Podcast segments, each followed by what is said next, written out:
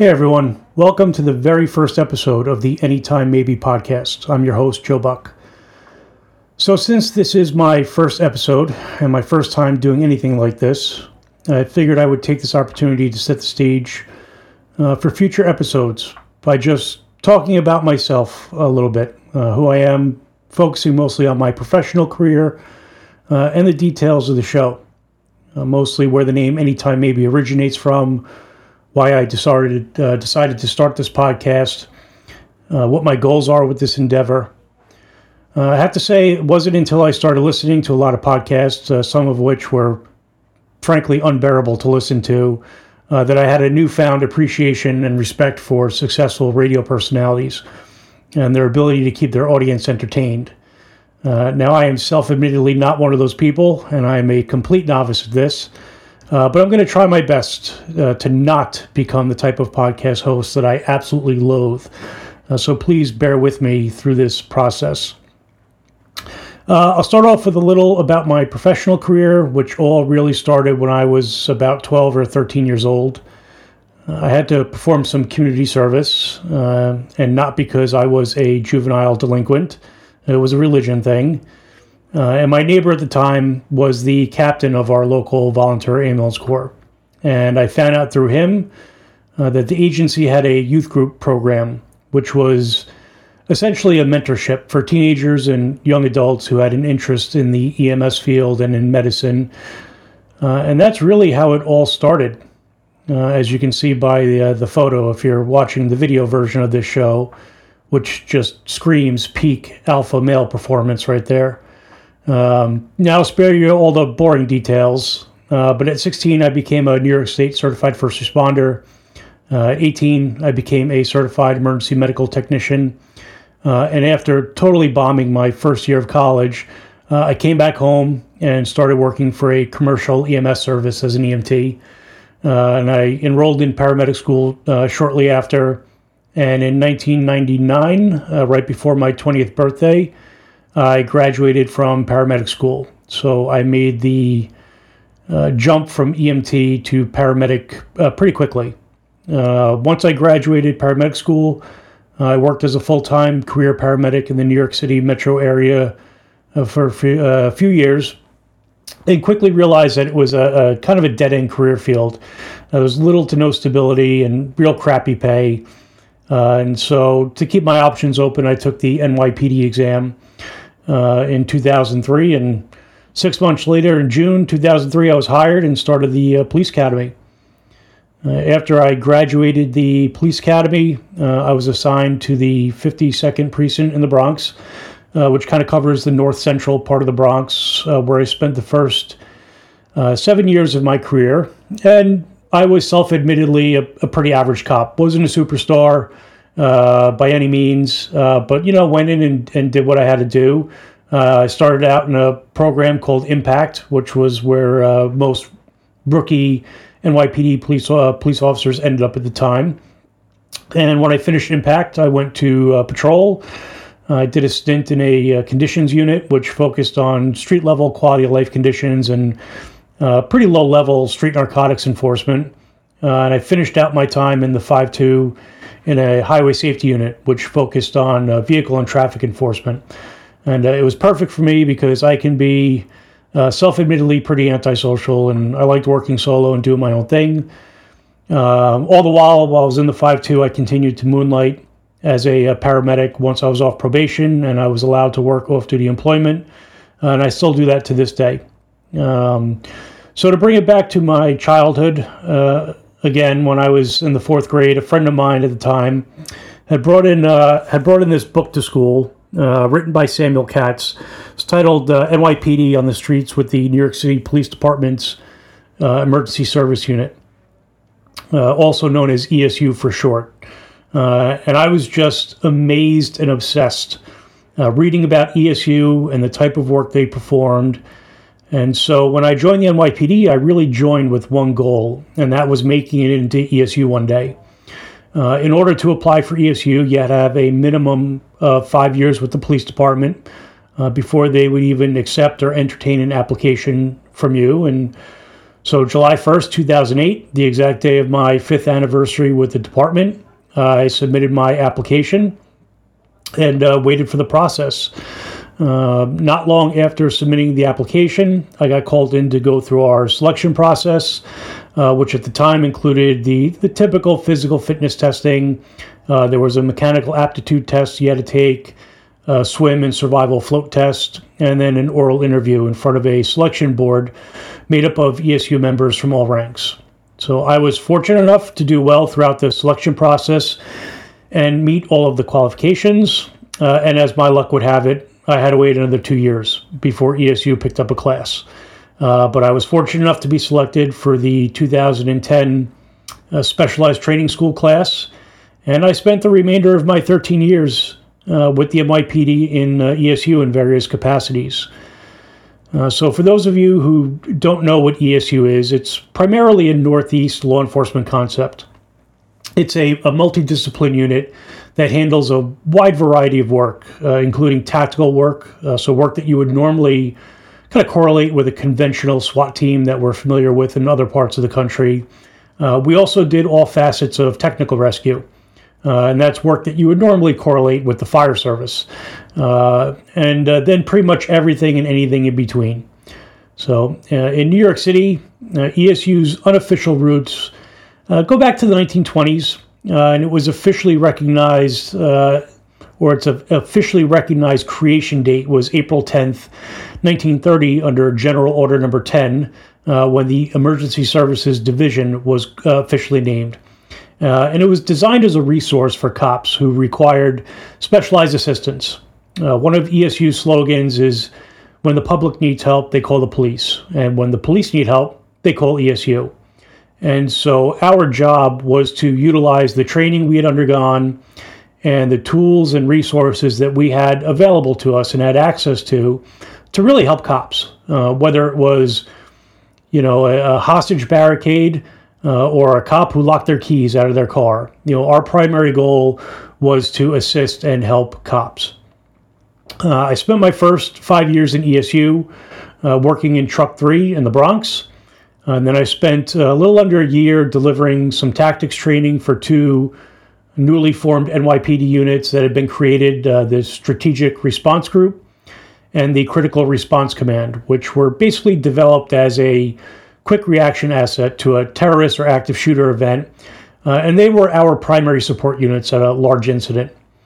Uh, once we finished kind of spinning up those units, uh, I transferred to Truck One, also known as the Hollywood Truck in Manhattan South, where I spent about four years. Um, and then I spent a year at our specialized training school out at Floyd Bennett Field in Brooklyn, where I was working on lesson planning and some course development. And I finished out the last two, two and a half years uh, at our apprehension tactical team, uh, also known as the A Team, uh, which is a full time tactical component of ESU that primarily handles the workload of executing uh, search warrants for various units within the department. So, uh, overall, I was extremely fortunate to have a great 20 year career uh, working in what I considered to be the best unit in the police department. Uh, but of course, I am a little biased um, with some of the absolutely most talented, uh, gifted, and dedicated people I've had the pleasure of working with. Uh, so, what's this show all about? So, I think I'll start by telling you what it isn't. Um, this show is not designed to be full of outlandish, chest thumping war stories, uh, mindlessly kind of moaning and complaining about the job, meaning the NYPD. Uh, gratuitous use of NYPD vernaculars, you're not going to hear that here. Um, or a, a, blind allegiance to my now former life. Um, I tend to be a critical thinker who has some critical opinions, whether that's a good or bad thing. Uh, I guess we'll find out. But uh, that being said, I truly believe that progress is never made from mindless venting or blind devotion, uh, but instead from examining the issues through a lens of honesty and having an open dialogue about some of the issues uh, we're seeing in law enforcement today. Uh, and because of my background, uh, the focus of this show is going to be on law enforcement, tactics training, and response to critical incidents. So, how does the name Anytime Maybe fit into the picture here? Uh, well, it, it has ties to the slogan from my now former life, uh, since I just retired on June 30th of this year. Um, ESU had officially or unofficially adopted the Tomcat mascot from the F 14 uh, as its pseudo official mascot, uh, along with the slogan Anytime Baby. Uh, it's emblazoned on all sorts of ESU swag you'll come across out there uh, t shirts, patches, hats, and so on. Uh, it is a testament to the attitude that ESU will always get the job done, anytime, anywhere. Uh, it's a bold statement, but it is one that ESU has definitely lived up to over its uh, storied 93 year history. Uh, and I have been fortunate uh, to be witness firsthand to some amazing acts of both bravery uh, and ESU problem solving ingenuity uh, by its members to mitigate and resolve all types of incidents, uh, from the routine, like retrieving a cop's keys after they dropped them down a sewer grate, to the more high profile and dangerous work that the unit performs. Uh, now, I am sure that some of my former colleagues, when they hear the title of this show, um, and also knowing my personality, uh, will defensively assert uh, that I am attacking the unit. I'm attacking the memories of those members who have been killed in the line of duty uh, with the name Anytime Maybe. And uh, I just ask you to hear me out. The praise and accolades uh, that have been bestowed upon the unit and its members are very well deserved. Uh, speaking personally, uh, I would like to think I was a pretty competent E man. Uh, I had my strengths, but I like to think that overall I was pretty well rounded. Uh, if you spend any amount of reasonable time in the unit, uh, you will be tested in one way or another. And you will have the opportunity to perform some amazing tasks uh, in the line of duty. Uh, jumper grabs, water rescues, taking armed and dangerous individuals into custody. Uh, it's all done by members of ESU at a frequency that is likely unmatched anywhere else in the world.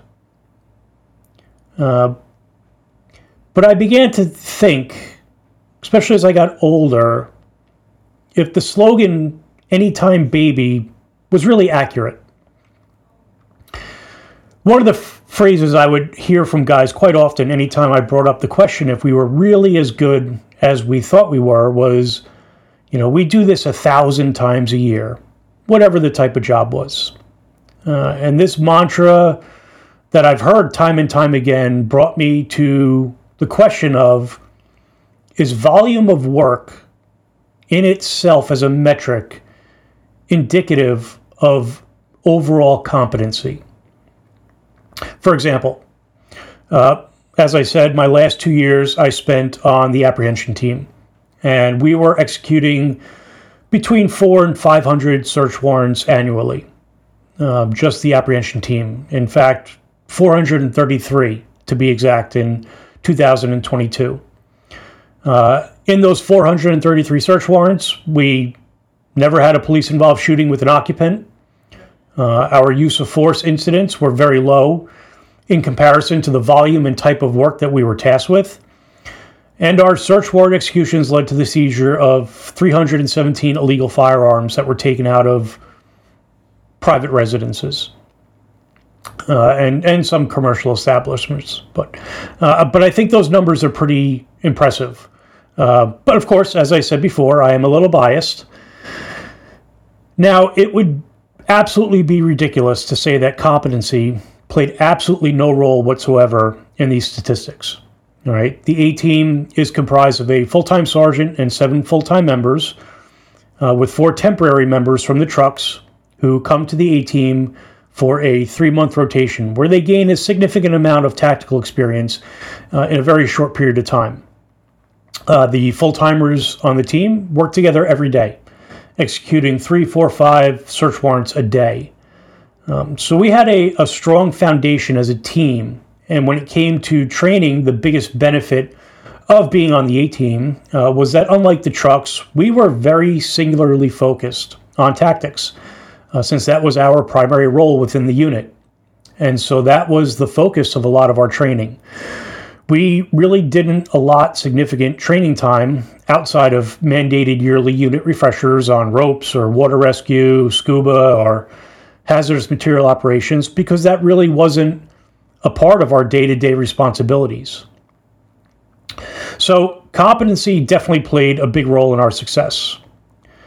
But I would also say that it would be just as ridiculous to think that luck never played a part in our success either. Uh, at the end of the day, we are all imperfect humans. And especially when you are working in very dynamic, fluid environments, mistakes are going to happen. Uh, some small, some big.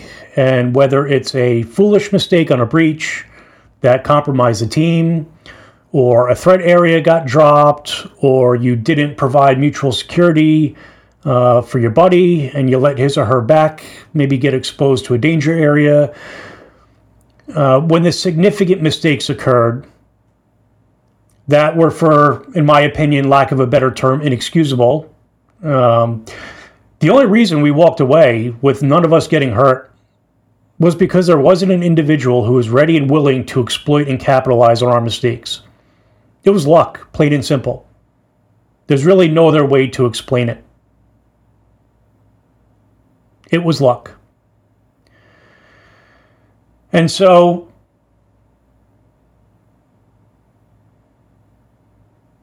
there's really no other way to categorize it. I'm generally a harsh critic. Uh, I, I set my personal standards extremely high. I held my teammates to a high standard. I held the unit to a high standard. I, I still do today, even though I'm retired. Um, yes, I, I, believe I was tactically proficient. Uh, I believe that I put in the time, the repetitions, and the mental focus to perform at a level that one should expect from a member of the NYPD's emergency service unit. Uh, despite my confidence in my skills, I can honestly say that I've never felt like I was legitimately tested in the tactical environment. Uh, maybe I was and I just didn't realize it, uh, but I would like to think that such an incident would stand out in my memory. Uh, and because I don't feel like I was ever legitimately tested, I often wonder if I was as good as I thought I was. Uh, if my time to be legitimately tested ever did present itself, would it be anytime baby or would it be anytime maybe? So the name Anytime Maybe is as much of a self assessment as it is an assessment of the job as a whole. And I think that comes with maturity. Uh, whether it was when I was a young paramedic uh, or a young E man in the unit, I thought I was a stud in terms of performance and ability. Uh, in fact, I think back now to my young E man swagger, and honestly, today I, I cringe thinking about it. Um, but I think that's all part of normal professional progression and growing up. And as you mature with time and experience, you change. Uh, for me, a part of my changing process was to start to question more my perceptions of where we were lacking uh, as a unit, as a department, as a career field altogether. Uh, for me, my personal moment of enlightenment kind of happened when I I went and took a five day CQB class uh, that was given by some former Tier 1 guys uh, from the Army side of the house. And I quickly learned how much I really didn't know at just a basic level of comprehension regarding the principles of CQB. And for me, it was a truly humbling experience uh, that really opened up my eyes to areas where we, uh, collectively as a unit, were deficient. And so this podcast is really about sharing my thoughts and my experiences, um, especially now that I am retired and have essentially regained my First Amendment right to speak freely without fear of consequence. Um, this show will focus on facts over feelings. Um, guys and girls in the tactical community, you know, we typically have alpha personalities, and some will never, ever admit making a mistake. Uh, their team is the best, they're awesome, and so on. They never do anything wrong, whatever it might be. Um, it, you know, going back to my days with the department, it reminds me of some response drills that we participated in as a unit. Um, and no matter how much we screwed up a scenario, uh, we would get the rah rah ESU speech from the bosses at the end and just kind of be on our way. And never admit to ourselves where we were deficient and then put in the work to fix it. Uh, so, not here, not on this show. Um, I have the utmost respect for individuals in the tactical community uh, when we can have a conversation and instead of talking about how awesome we are, we talk about all of the things we screwed up. Because ultimately, that's how we learn from our mistakes. And that's how we keep history from repeating itself. So, besides this podcast being a, a medium for me to stay somewhat involved in the tactical community and ramble on about topics that I'm passionate about, uh, there is purpose behind it. And my hope is that some of what I say resonates with law enforcement officers out there who may eventually listen to the show. Um, that serious considerations are given to law enforcement training and policy. That maybe by some chance I can help affect some positive change. And hopefully one day I can get some like minded people with both shared and opposing views from myself on the other mic here uh, to have some thought provoking conversations. Uh, my other hope is that anyone from the general public who may be listening will have a better understanding of the realities and challenges faced by law enforcement officers. Uh, the public should expect a well trained and properly equipped law enforcement officer to arrive at the scene of a critical incident. Uh, we're going to discuss on this show what it takes to make that happen through very transparent, open, and honest conversations. Lastly, uh, this podcast is a small part of a bigger venture for myself. I'm going to do a shameless plug here, uh, but when I when I made the decision to retire, I didn't quite know what I was going to do with myself. Uh, but I knew I had a passion for teaching and helping others, uh, whether public safety professionals or everyday people uh, to be better prepared to react and respond to critical incidents. I've always been a very big proponent of training. And so I formed the company ATT Concepts, uh, which is a nod to my time on the apprehension tactical team, which honestly was the most enjoyable uh, two and a half years of my career. Uh, so at ATT Concepts, we offer training, consulting, custom solutions, and equipment sales. Uh, and you can find us on the web at www.attconcepts.com, uh, as well as on all the social media platforms. Uh, I'm just getting started here. All right, my goal is to hopefully release a weekly episode. Uh, and I do have enough topics scribbled down on napkins and post its and in my phone to carry me for quite a while. Um, so please give the show a like and a follow. Uh, and if you have any questions for me or if there's topics that you want to hear me kind of ramble on about, uh, please drop us a message. Until next time, stay safe and thanks for listening.